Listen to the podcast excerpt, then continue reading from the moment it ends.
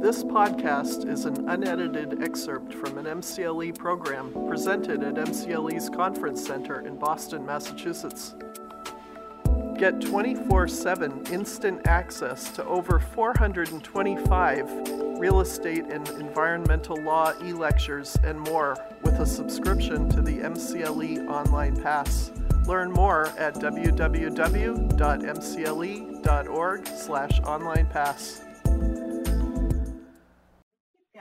Um, preparing for the hearing, um, look, we've all had an experience or more than one experience where we've had to wing it before a board, but obviously it is preferable to be well prepared beforehand. I think the most important thing is to have a solid understanding of what it is that you're proposing. This includes obviously the details of your project, sections of the relevant bylaw or ordinance or statute that you're asking the board to take action under. I think it also helps to have an understanding of who the board is and how they function. This is going to help you identify the types of questions that the board may ask, how summary or detailed your presentation ought to be, and what the board likes to see in terms of supporting materials. Um, there are lots of different ways that you can do this. Um, one of my favorites is where they're available. I like to watch videos of prior hearings of the board. A lot of municipalities do have um, online uh, resources where you can, you know, watch prior hearings. It's a great way of figuring out sort of the dynamic between different board members and, again, what their personalities and preferences might be. Is it a board that just sits there, um, you know, stone-faced during an entire presentation? Is it a board that asks a lot of questions? Again, it gives you a comfort level and it helps you tailor your presentation accordingly. Another way that you can get prepared is to read prior decisions of the board on similar matters. A lot of boards will tell you, and it's often the case, that their prior decisions are not precedent, and they may not be, but it still gives you a sense of how a board is likely to approach a particular issue. Um, another really great resource to tap into is administrative support staff of the board. If you can develop a good rapport, a good relationship with these folks, they may be willing to share their knowledge about, yeah, that board member, blah, or the board really doesn't like it if you do X, Y, and Z. Um, another thing to keep in mind is that it's really helpful to understand the politics behind the proposal that you're presenting. The board may be facing some behind-the-scenes pressure from the town or from communities or from the mayor's office or whatever it is, and I think being sensitive to that um, will inform how you approach your presentation.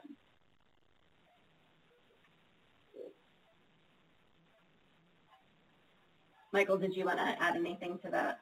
Yeah, no, not really. Just, uh, again, it's just, you know, building that rapport and uh, communicating early and often with not going over the line and being a pest. Um, and, you know, clearly the boards, the terms are generally staggered so that there will be some institutional knowledge uh, on the board or um, with staff. So it's going to be very hard to ask the board to break with the precedent. Um, that just puts them in a, in a tough position. Um, the other thing, and I don't know if you've gotten to this one or not, uh, where you talk about the, um, when we talk about the politics of the proposal, I would say, you know, view everything holistically. Um, you know, uh, find out if maybe you're in an election cycle and you got a slightly controversial project that, you know, uh, is not going to get approved three months before an election. Uh, you might want to, you know, put your, put your hand down and wait until after an election. Uh, so there's a A lot of things at play, and that goes back to what Johanna was saying earlier about local counsel, local support. They can give you insight into a lot of those issues. Absolutely. Um, so we've done all of our prep work. We're finally at the hearing. Um, you know, every attorney's personal presentation style is going to be a little bit different, but I think there are some basics that are helpful to keep in mind. You know, you want to keep your presentation sharp and focused so that you don't lose the board's attention. You want to make sure that you're prepared to answer pretty much any question that you can reasonably anticipate the board will ask. If that means having your subject matter experts from your team with you, as Michael was mentioning before, then make sure that they're there. If you can't answer a question, then you risk the board continuing the matter until you are able to answer. And, you know, obviously you'd like to just get in and out of there and not have to come back. It's also a question of, you know, credibility. The board asks you a question that really, if you'd given two minutes of thought to, um, you know, you would have had a good answer to. um, it just it makes it more of an uphill battle. Um, another thing to keep in mind is that it is, of course, really important to be a zealous advocate for your client, but it is never a good idea to lose your cool with the board. This is especially the case if this is a board that you are going to be back in front of in the future. Um, I think another thing that's really important is to read the board. If you see things going south so that you know that you or you think you're going to be denied or you're not going to get the votes that you need to be approved, the smartest thing you can do sometimes is to stop fighting and ask the board to continue or defer the project to another time so that you can retool a little bit and see if there's a way to salvage your application. This is particularly the case when you've got an abutter issue that you are getting the sense is insurmountable for the board.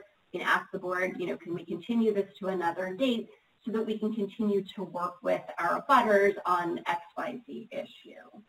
Um, I also polled some of my fellow board members in preparing for this, and I want to um, give credit to the chairman of the Brookline Z B A for the last bullet point on this slide, which is prevail or fail with grace. Um, I think that is a really important way to look at this, um, you know, particularly in a project that's very controversial.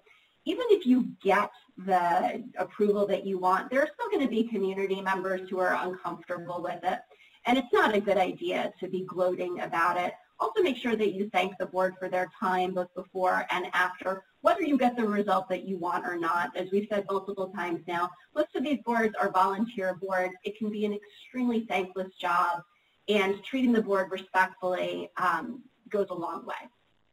Yep, agreed. I mean, I think that um, going back to the uh, notion that board members are volunteers, um, you know, I, I really appreciate when someone is focused and succinct, because that gives me an opening to move the meeting along faster, uh, because everyone likes to go home at some point in the evening. Uh, and, uh, you know, always be prepared and calm and measured.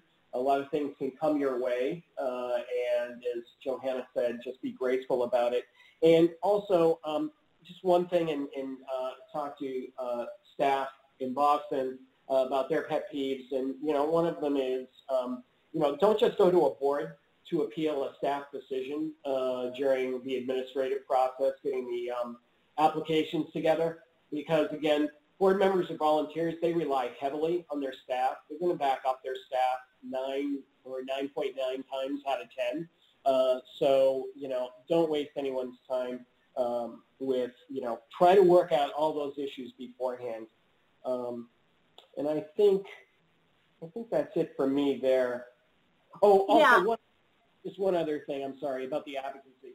Um, you know, just don't lecture boards about their weighty responsibility. Every once in a while you will get someone who talks about the obligations and the responsibilities of the board Um, going forward, and you know, citing a lot of platitudes. The board understands why they're there. They understand their jurisdiction, uh, and if you start lecturing them, you know, clearly you're going to lose their interest.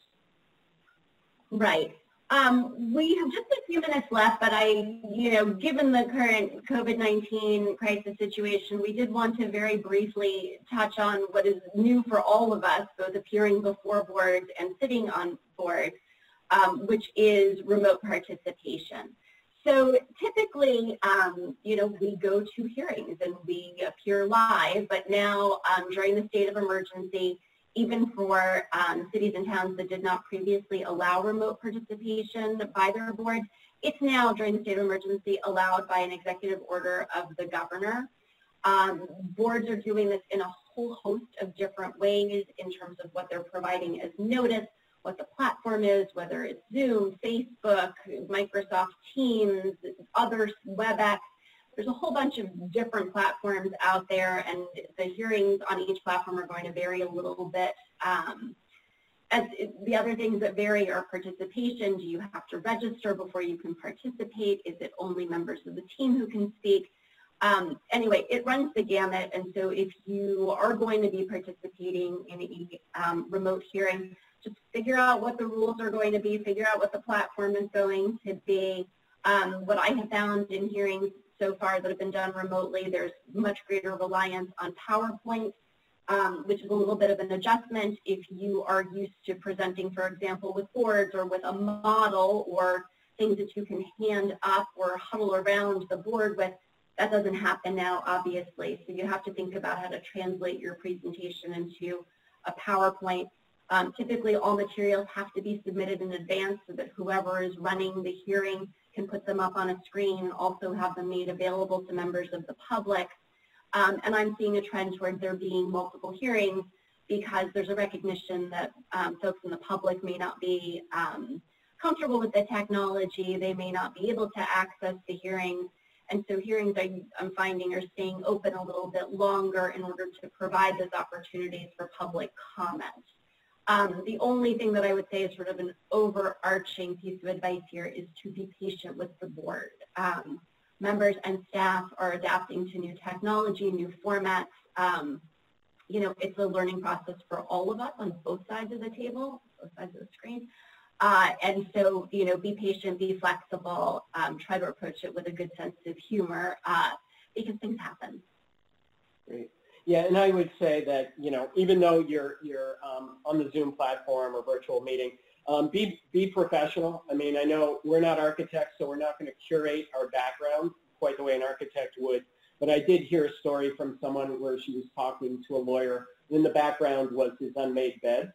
Uh, so you definitely want to avoid things like that. I would say um, as far as um, be ready, uh, so you'll have certain experts calling in or many experts calling in. Let the administrator of the meeting know who's calling in, how to identify them so that when your project is called, they can all be let in, uh, as opposed to having your traffic engineer, you know, with an anonymous number being left on the sideline and you can't get in touch with them. Um, and, you know, as far as being succinct, uh, it goes doubly during Zoom meetings uh, because they're a little bit harder to follow. Uh, and because of the way the pixels move around and everything, they're definitely more tiring. So after a couple hours in, um, you know, everyone is exhausted at that point. So um, you're going to want to get right to the point, keep the board focused. And one thing I just would note before we go to these questions, the Zoom meetings, um, they offer, um, uh, I've seen a, a sort of strange dynamic, uh, maybe pred predictable dynamic, is that um, uh, opponents can call in, and they're more likely to call in uh, to a Zoom meeting because uh, it's not as difficult as getting up and going down to town hall or city hall, right? So, um, but there is the opportunity on the other side for the proponent to mobilize their support and get them to call in for the ten or fifteen minutes that the hearing is um, being conducted. So um, give a lot of thought to getting supporters um, to call in to these meetings because it's much easier now. Um, Johanna, did you want to go to the questions we have? Yeah, you know, this is supposed to be sixty minute lawyer and we're now at sixty-one minutes. So let's very quickly touch on the questions that have come in. I'm sorry that we talked so much.